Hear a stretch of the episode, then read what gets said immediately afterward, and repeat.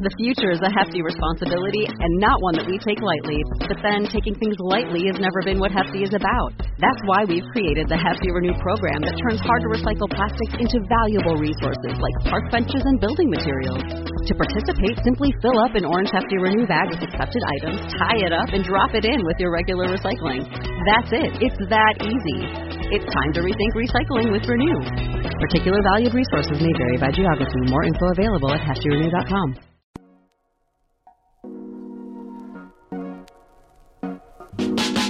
Welcome to the Kottke Ride Home for Monday, August 2nd, 2021. I'm Jackson Bird. Today, what makes an Olympic sport an Olympic sport, and what does it take to get cut from the lineup? Namely, why is baseball getting cut once again in 2024, but breakdancing will make its Olympic debut? A breakdown of how it works. Plus, Boeing is trying again for a successful launch of their CST 100 Starliner tomorrow afternoon. What went wrong last time and what's at stake? And the mysterious Jetpack Man has returned to the Los Angeles airspace. Here are some of the cool things from the news today. I've been talking up the new sports at this year's Olympics a lot on this show, especially skateboarding. My latest curiosity is watching how each nation decides to interpret what a skateboard uniform should look like. Baggy shorts, khaki pants, button down shirts. In its inaugural year, the wardrobes are kind of all over the place. And maybe I'll dig into this a bit more in a future episode because I am unreasonably fascinated by it. But yes, skateboarding is one of six new ish sports added to the Olympic lineup this year, which has a lot of people wondering what does it take to be added, and why do some get taken away and sometimes return? Emily VanDerWerff dug into these queries over at Vox. She notes that the six new sports mark the biggest addition since 1920, but also that so many events have been removed that the overall number of events has gone down from 339 to 329. The six new sports consist of four actually new ones skateboarding, surfing, karate, and sport climbing, as well as baseball and softball, which were last featured as Olympic sports in 2008. And baseball and softball won't be returning in 2024 in Paris, nor will karate, although skateboarding, surfing, and sport climbing will all be there and will be joined by breakdancing. Baseball and softball will be back at the 2028 games in Los Angeles, however. What's with all the shuffling around? Per VanDerWerff, a lot of it has to do with the International Olympic Committee's Agenda 2020, which was adopted in 2014. And part of its aim is to, quote, give individual host cities more control over which events are medal sports, end quote. So it makes sense that baseball fanatics Japan would bring it back, as would the US, and I can see how France wouldn't care as much. Breakdancing, meanwhile, makes sense for a continent super into street dancing. And as VanDerWerff notes, while there's a lot of actual criteria for inclusion as a sport, and you do need to have global appeal, it often helps if you A, appeal particularly to the host nation, and B, are popular with the youths. Quoting VanDerWerff in Vox, the IOC has increasingly used the Youth Olympics, a perpetually beleaguered event for athletes between 14 and 18 years old, as a way to try out events that might merit Olympic inclusion. Breakdancing, for instance, will make its Olympics debut in 2024 after a successful trial run at the 2018 Youth Olympics in Buenos Aires. The Youth Olympics are held every four years but on an alternating schedule, so the Winter Youth Olympics happen in years when there is a Summer Olympics and and vice versa.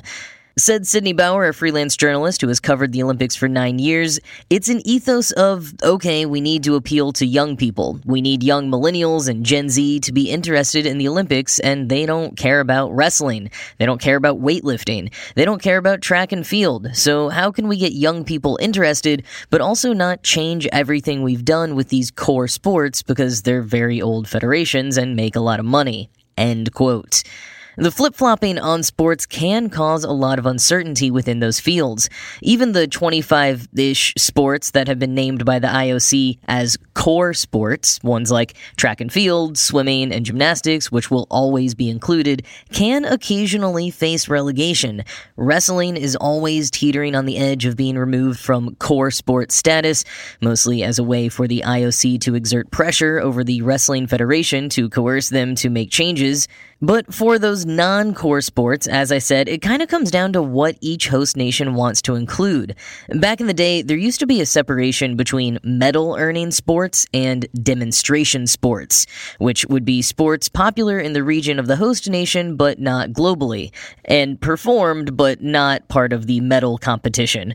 For example, in 1912, Stockholm demonstrated Glima, a type of Nordic wrestling, and in 1928, Amsterdam demonstrated Korfball which is a co ed kind of netball. And then in 1932, LA demonstrated American football. And in 1984, they demonstrated baseball.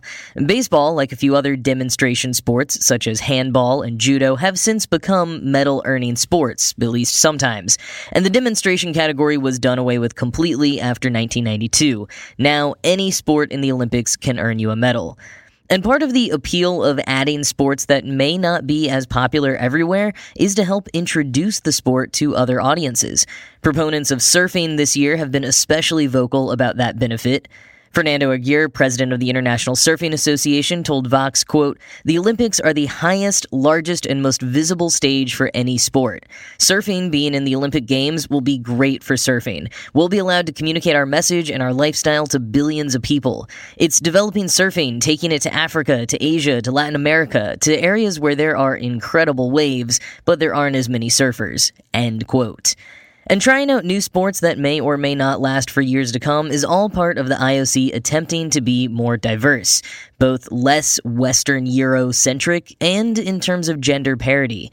Quoting Vox, the number of women competing in Tokyo should be 48.8% of the total number of competing athletes, and the 2024 Games hope to hit 50% on the dot.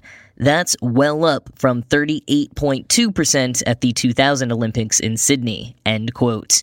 And one move this year that's helping hit that gender goal more mixed gender events. By which I mean events where the teams are made up of both men and women, not just like men's relay and women's relay, but rather a relay team consisting of both men and women. There have previously been mixed gender events in sailing, tennis, badminton, and equestrian, but this year the IOC added mixed gender events in archery, athletics, judo, shooting, swimming, table tennis, and triathlon. Writing for Sports Illustrated, Michael Rosenberg underscored VanDerWerff's point about the Olympics just kind of throwing things at the wall to see what sticks, saying, quote, I love the mixed events. They're fun, they showcase different kinds of athletes, and the Olympics are the perfect venue for trying new things, because they're a big, complicated mess and nobody can make sense of them anyway. End quote. The new mixed gender events are mostly getting positive feedback, and most are organized so you have, for example, two men and two women. It's not like one team will have four men and another three women, and then some debate could erupt about gendered advantages. The amount of athletes per gender you get is codified. However, quoting again from Sports Illustrated, in the mixed medley swimming relay at the Tokyo Aquatic Center, each country was allowed to choose two men and two women to swim the four strokes, though the Russians tried to enter three male swimmers and a pharmacist. End quote. Now listen, I know a lot of people of various genders that most people have never heard of, but pharmacist is new even to me. All jokes aside, the IOC's obviously got a lot of work to do when it comes to sexism, racism, and more, but it's good to see some strides being made. And as for future sports that could be added via this bureaucratic but ultimately kind of subjective process, according to VanDerWerff, cricket, flag football, and even ultimate frisbee. Though, if we're open to adding sports that were popular intramurals when millennials were in college, my vote goes for Muggle Quidditch all the way. Which, by the way, created a really equitable approach to gender for their athletes nearly a decade ago, brilliantly called Title 9 and 3 quarters. But that's a story for another time. Still, maybe the IOC should hire the International Quidditch Association as consultants.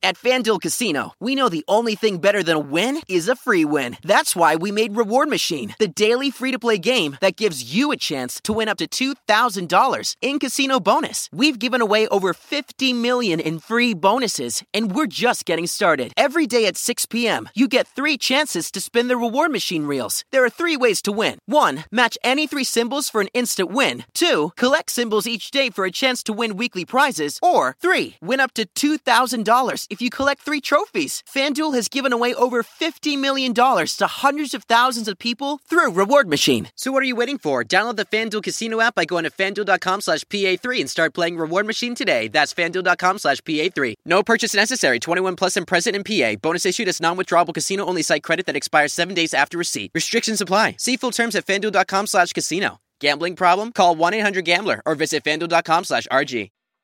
So, tomorrow, Tuesday, August 3rd, Boeing is set to send their uncrewed CST 100 Starliner to the International Space Station on a resupply mission.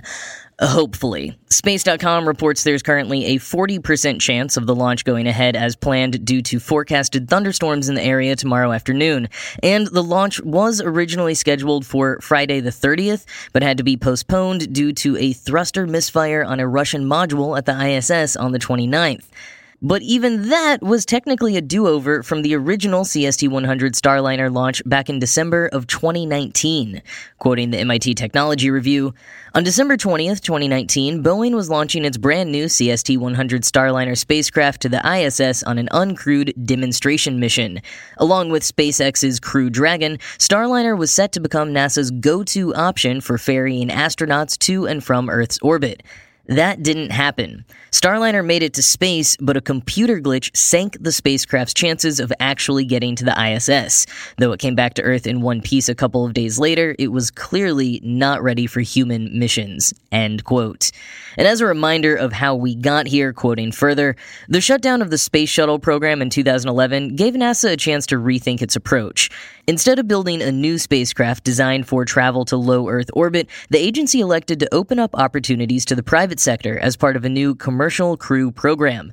It awarded contracts to Boeing and SpaceX to build their own crewed vehicles, Starliner and Crew Dragon, respectively. NASA would buy flights on these vehicles and focus its own efforts on building new technologies for missions to the moon, Mars, and elsewhere. Both companies hit development delays, and for nine years, NASA's only way of getting to space was by handing over millions of dollars to Russia for seats on the Soyuz missions. SpaceX finally sent astronauts to space in May 2020, followed by two more crewed missions since, but Boeing is still lagging behind. Its December 2019 flight was supposed to prove that all its systems worked and that it was capable of docking with the ISS and returning to Earth safely, but a glitch with its internal clock caused it to execute a critical burn prematurely, making it impossible to dock with the ISS. A subsequent investigation revealed that a second glitch would have caused Starliner to fire its thrusters at the wrong time when making its descent back to Earth, which would have destroyed the spacecraft. That glitch was fixed mere hours before Starliner was set to come back home.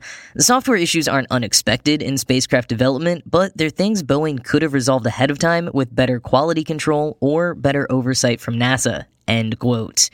Now, the problems have hopefully been solved, with Arizona State University space policy expert George Autry telling the Tech Review that he expects this orbital flight test 2 to go perfectly. And for the record, NASA isn't making Boeing do this second Starliner test flight. They decided to do it themselves and to pay for it to the tune of $410 million. But it could be worth it if it goes well, because Boeing is in desperate need of good PR. Apart from the highly publicized 737 MAX crashes in recent years, Boeing is responsible for building the booster for the Space Launch System, which continues to be delayed as its budget bloats ever further. There's also been accusations of fraud and being named in a criminal probe relating to a bid for a lunar lander. Not to mention, if this flight test fails, their relationship with NASA could falter. Something that maybe didn't used to matter as much back when there weren't so many other companies throwing their hats in the ring. Boeing used to be NASA's primary partner, working with them from the very beginning of the agency in 1958, building the first capsules for Apollo astronauts and helping maintain the International Space Station. But SpaceX has pulled ahead, and one more failure could make it even harder for Boeing to catch up. But if all goes well as it should, here are the details. Quoting an update from NASA, Starliner will launch on a United Launch Alliance Atlas V rocket from Space Launch Complex 41 at Cape Canaveral Space Force Station in Florida. About 30 minutes after launch, Starliner will perform its orbital insertion burn to begin its day-long trip to the space station. The spacecraft will carry more than 400 pounds of NASA cargo and crew supplies to the space station. It'll return to Earth with more than 550 pounds of cargo, including the reusable nitrogen oxygen recharge recharge system tanks that provide breathable air to station crew members. OFT 2 will demonstrate the end to end capabilities of the Starliner spacecraft and Atlas V rocket from launch to docking to return to Earth with a desert landing in the western United States. The uncrewed mission will provide valuable data toward NASA certifying Boeing's crew transportation system for regular flights to and from the space station. End quote. You can watch the launch, if it goes forward, on NASA's website and social media channels. The launch is scheduled for 1:20 p.m. Eastern Time tomorrow, the 3rd.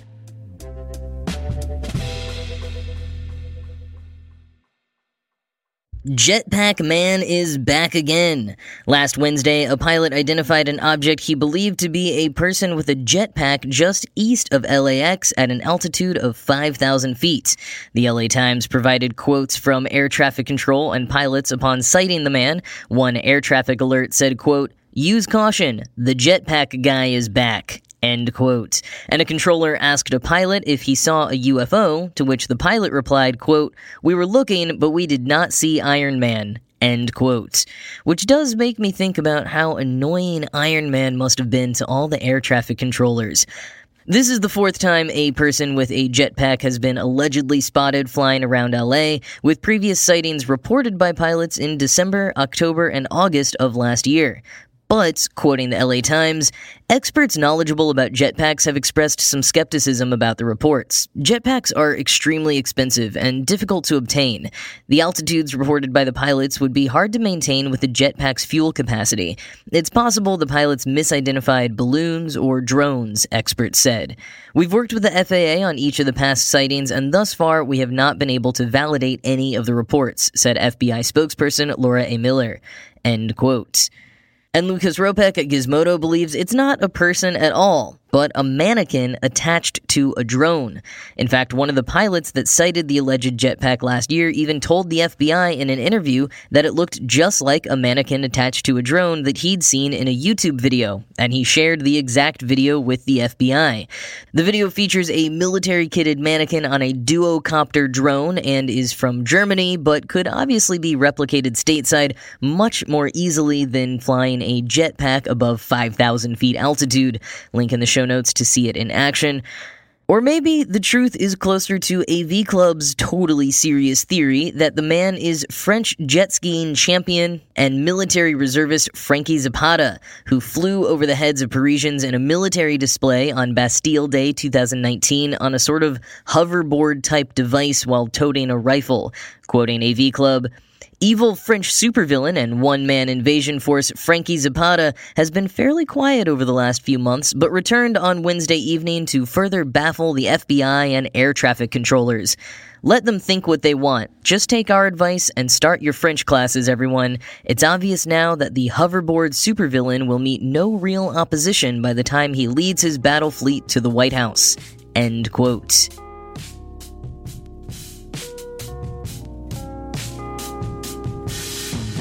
Well, that is it from me for today. As always, this show was produced by Ride Home Media and Kottke.org. I am Jackson Bird, and I will talk to you again tomorrow.